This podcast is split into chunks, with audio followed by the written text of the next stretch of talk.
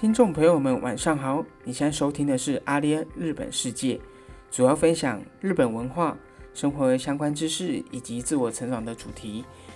我们每周一跟周四的晚上都会固定更新，并在 KKBOX、First Story、SoundArm、Apple Podcasts 都可以找到我们。如果你喜欢我们的节目，欢迎追踪、订阅、分享，我们会为你带来更多有趣的内容。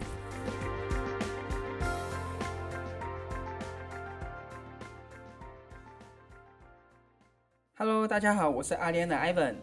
Hello，大家好，我是阿利恩的 Bruce。在前面几节内容中，我们都去讨论了一些日本工作以及生活相关等等的资讯。在今天我们要讨论的主题是到日本工作的签证有哪几种？那又应该如何取得？当疫情结束之后，你们就可以透过哪些签证来到日本去体验一个新的生活？首先，我想先问一下 Bruce，日本的签证种类啊，它大致上分为哪几种呢？好的，这集音频我们主要来讨论来到日本要工作的外国人，他们可以申请的签证有哪几种？那第一种也是大家比较知道的，技术人文知识国际业务，也就是所俗称的旧老签。那在第二种呢，就是经营管理签。经营管理签是主要来到日本要做商业活动啊、创业啊、投资等等的的一一种签证。那在第三种跟第四种，这个是在二零一九年四月刚颁发的一个新的签证。那第三种叫做技能实习签证。那技能实实习签证也有分一号跟二号，跟第四种的特定技能签证。特定技能签证一样，它有分一号跟二号。这样听起来，日本的签证其实也分成蛮多种的。那它分别都有什么样的门槛或是限制吗？首先，我们来讲第一种技术人文知识国际业务，也就是就劳签。它的门槛的部分，首先它是需要学历的，需要大学毕业。那再来呢，它的日文也会要求至少要有 N 三以上的程度。那再来第三种的条件就是，你一定要有一间公司愿意雇佣你，甚至呢，他给你的薪资是要跟日本人同等以上。也就是说，日本人最低薪资领多少，你就要领多少。这样的一个 offer，你有拿到之后呢，甚至你也满足刚刚讲的大学毕业，那日文程度有 N 三以上，你就有机会可以去申请这样一项签证。那也是有那种就是啊，万一我如果没有大学毕业的人该怎么办？其实呢，如果你只要有在这个相关的资种上面的经验有三年以上的话，那纵使你没有大学毕业证书，你也是有办法去提交说啊，譬如说你是做工程师好了，那你曾经在台湾已经有工程师的经验、资历的经验有三年以上了，那你要去提供提供这个证明，有办法去佐证的话，纵使你没有大学毕业证书，你也可以去做申请这个技术人文知识国际业务的签证，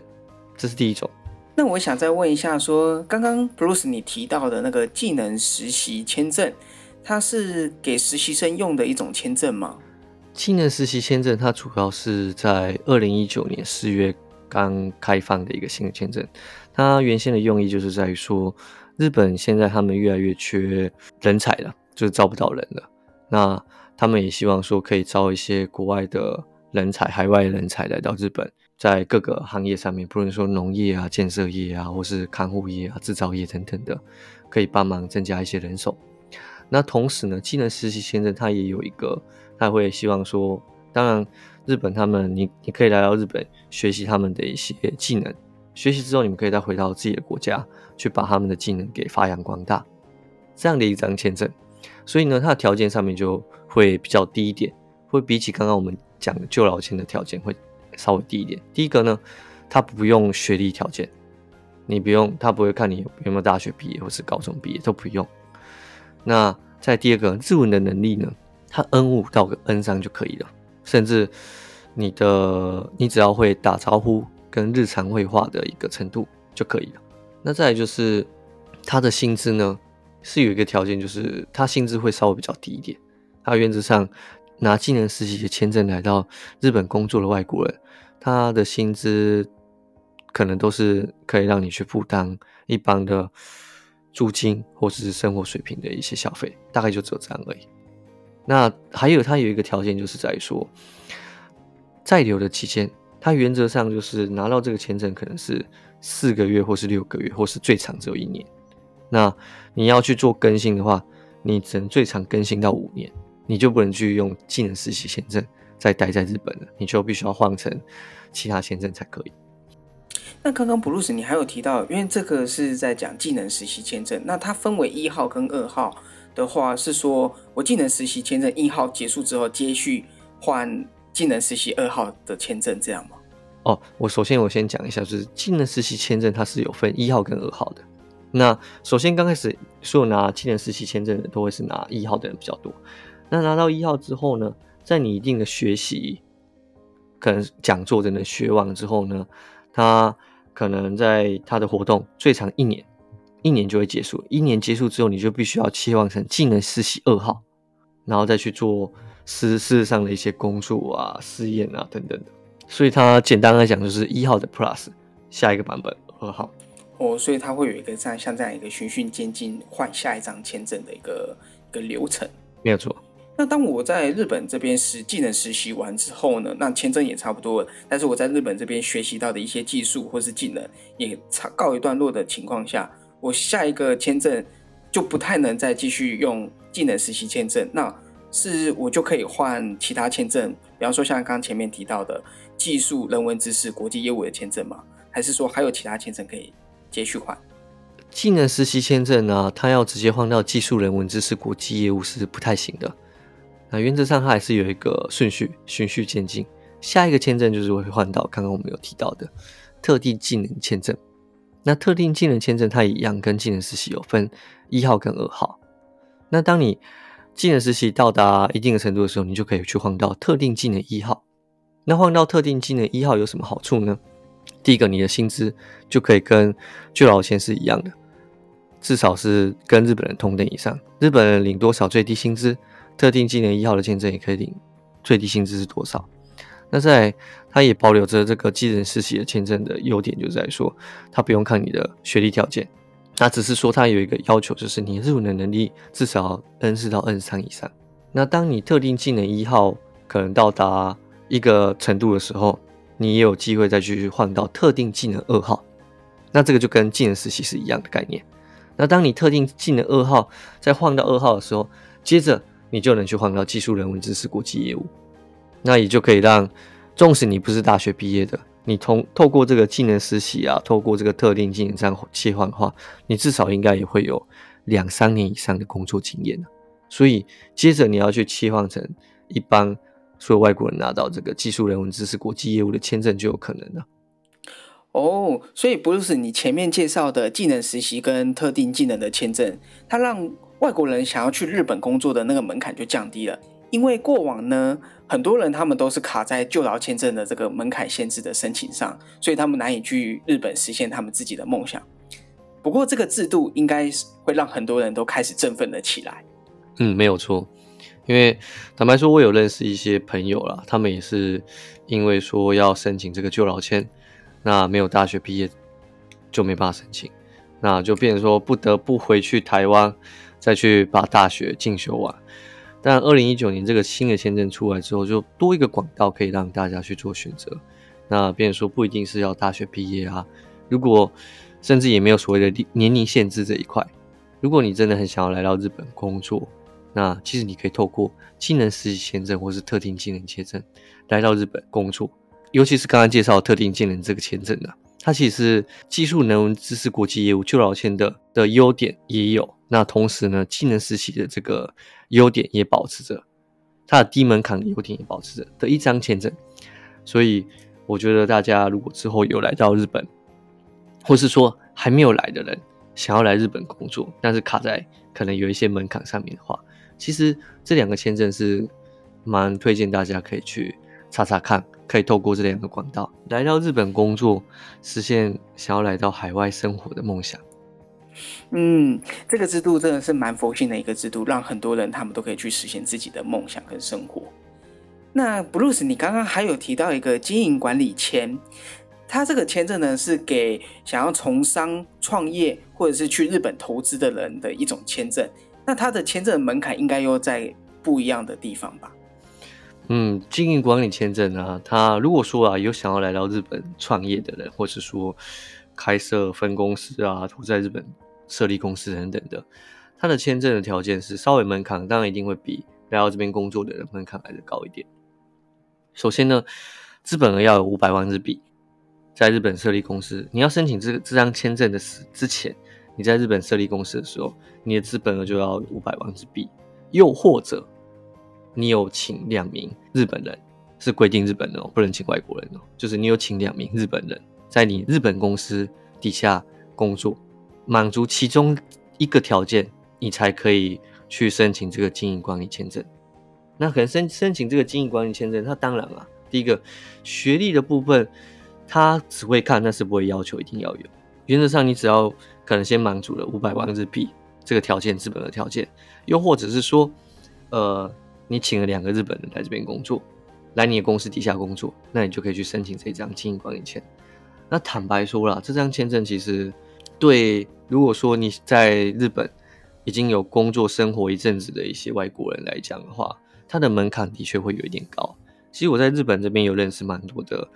可能台湾人也好啊，那我们在这边长期生活一阵子了，在一些公司底下工作一阵子了，突然会想要出来自己创业。那要出来自己创业的时候呢，就遇到一个问题，就是你必须要有经营管理签证，你才可以自己去开公司，才可以当负责人。那如果你没有经营管理管理签证的情况下，你用旧老签去当老板，那你这个签证是不能使用的，你就会被可能撤销签证，遣返自己国家。总而言之，就是这个经营管理签证，它真的是门槛上面来来讲有点高的。哇，这样听下来，这个门槛它真的还蛮高的。如果说我没有五百万的话，我根本在日本拿不到这个签证，我就没有办法去到日本去做创业的动作。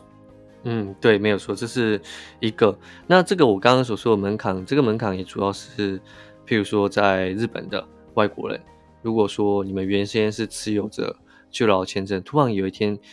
想要创业的话，那的确这个门门槛可能会对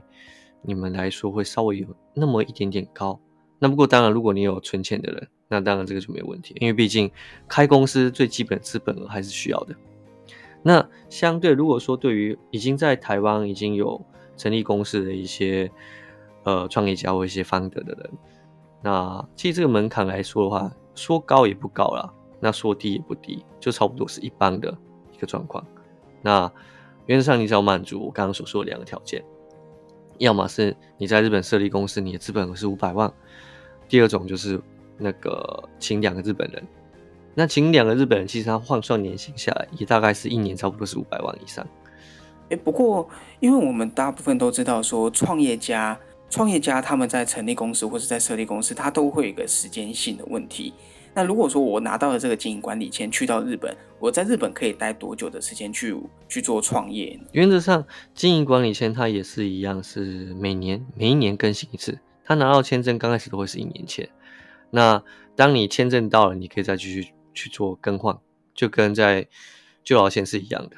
当时间到了再继续做更新。那它有一个最长的一个实现性嘛？比方说像那个有五年的限制，就是最长只能拿五年签，然后再超过五年以上就没有办法再拿。哦，原则上在那个刚刚有提到的技术人文知识、国际业务跟这个经营管理签证，它都没有一个限制。只有在于技能实习跟特定签技能签证这两张签证，他们才会有最长的限制。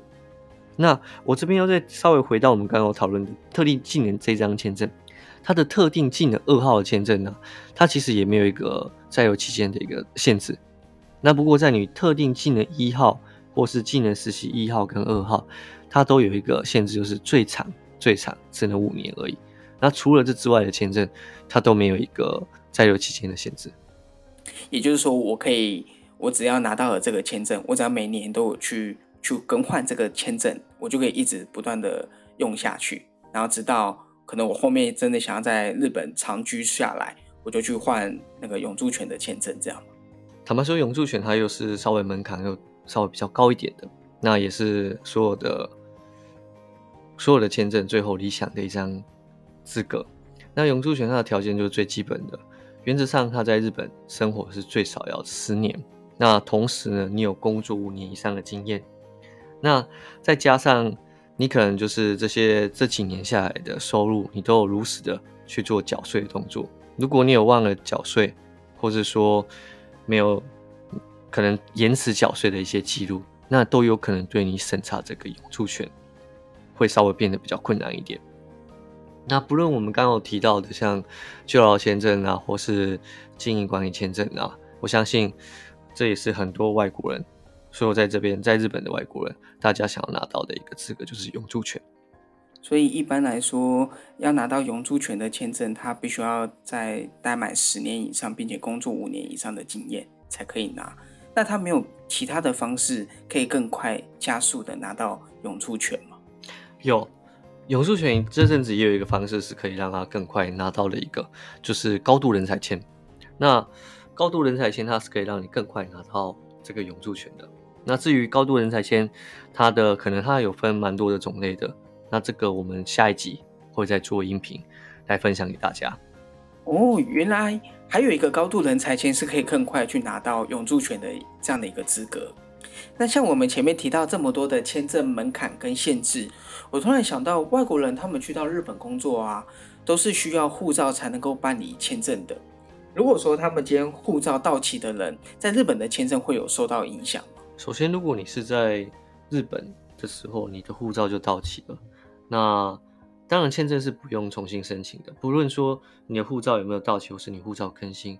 照理来讲，它都是不用去做一个重新申请的动作。但是呢，当还是会建议是说了，你回国的时候一定要把护照给更新起来。那如果说你护照已经到期了，在日本到期了，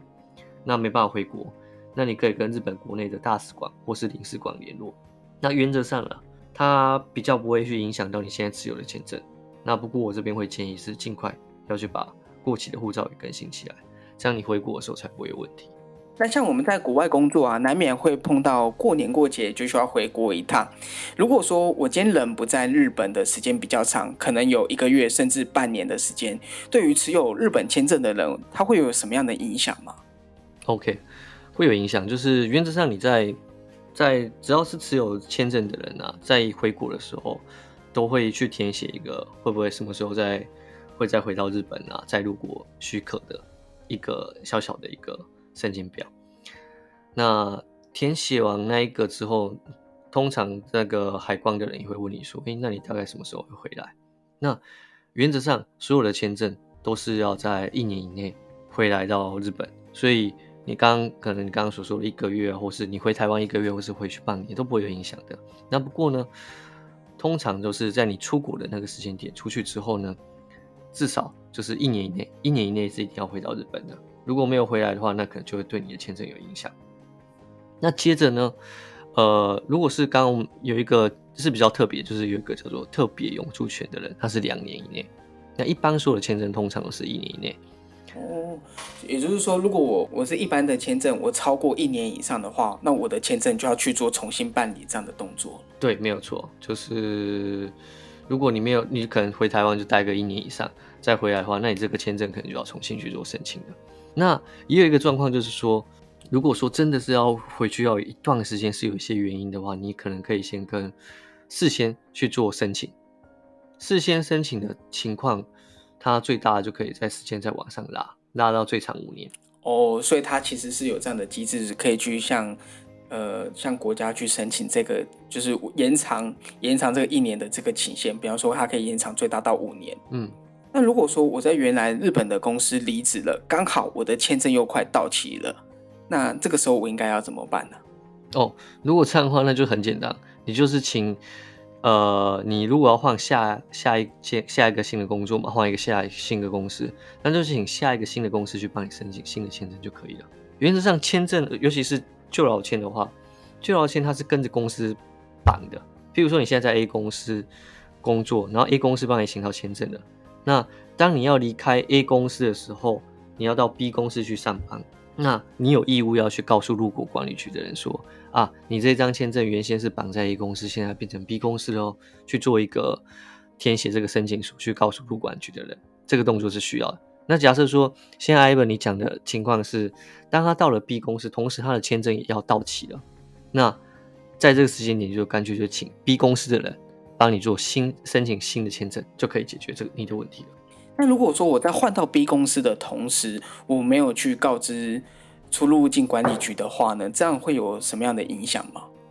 就是我在换过去的同时，我没有立马就去讲，可能比方说我隔了一个月我才去讲这件事情，会有影响？会有，这个会有蛮严重的影响，就是可能会对你接下来去申请新的签证也好，甚至你现在持有的签证的，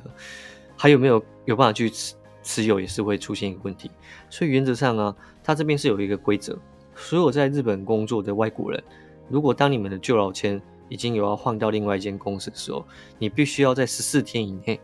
去跟入国管理局的人跟他说明说啊，你已经到了 B 公司，那跟他说明是会需要填写一张申那个表的一张申请表，那你要把那个表全部填完，那甚至请 B 公司的可能他们那边盖章啊等等，或者说 B 公司那边有一个雇佣契约书等等去提交，那入管理局就会知道说哦，原先你在 A 公司做完，现在已经换成 B 公司了，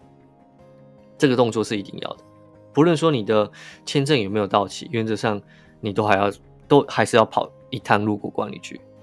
哦，那这一点真的非常小心，因为我们一旦疏忽掉了，那可能就会丧失掉我们未来再续签这个签证的问题。没有错。那布鲁斯，我想问一下，说去日本工作，他是一定需要工作签证才能过去吗？我不能拿着观光签就过去找工作吗？可以。坦白说，我刚开始的时候。我其实不是观光签的，我是打工签过来的。那我也是有听过几个例子，是拿着观光签过来日本找工作，这是没有问题的。那你要来到日光拿着观光签来到日本找工作，但是你纵使找到了工作，你还是要先回回到台湾，等到新的签证发下来。就是现在在日本，他已经没办法说像我印象在差不多三四年前的时候吧，在日本你是可以直接拿着。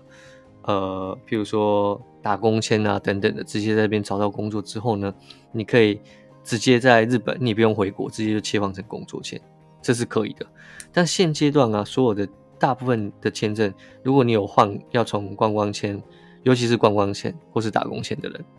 你要拿着来拿这个签证来到日本找工作，第一个这是没问题的。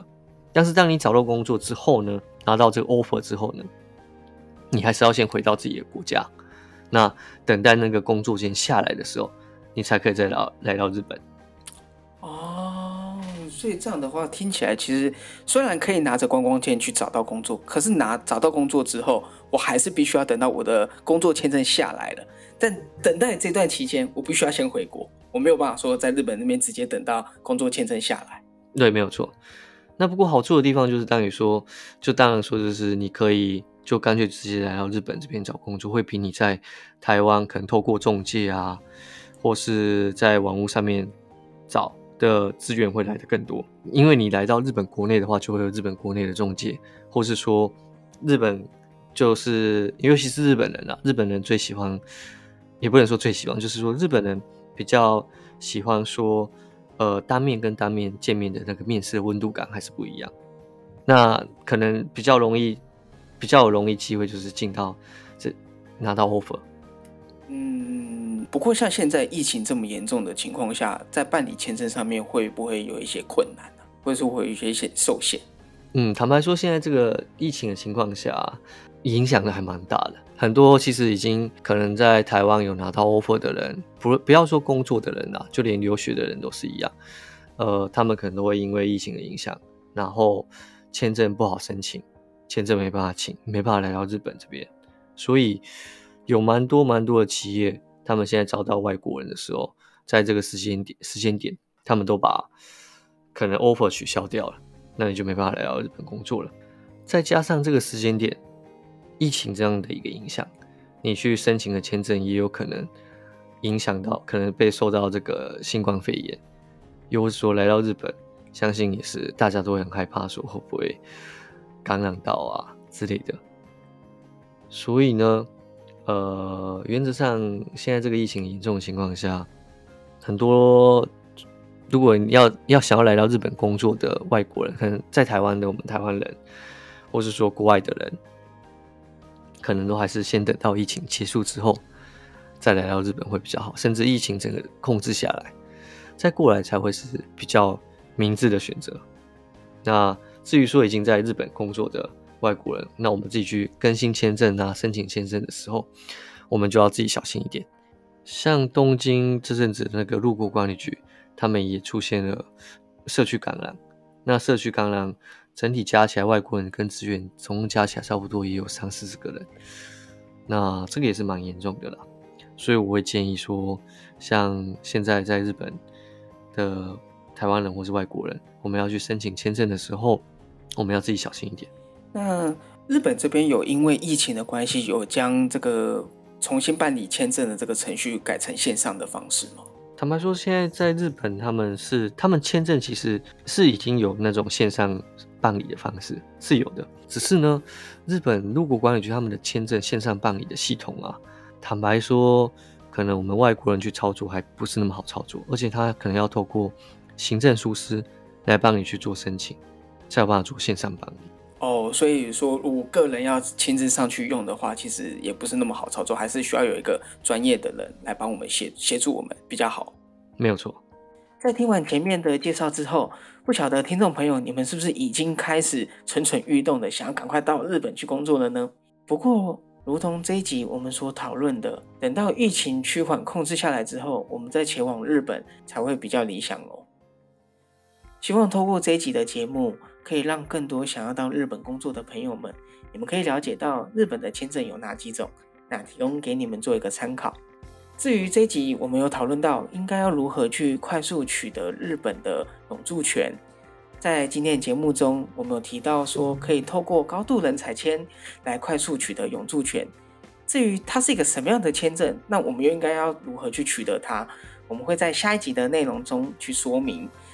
那如果喜欢这一期的节目的朋友，记得别错过下一集的内容哦，会非常的精彩。喜欢我们节目的朋友们，也别忘了赶紧追踪、订阅、分享哦。那我们下一集再见喽，拜拜。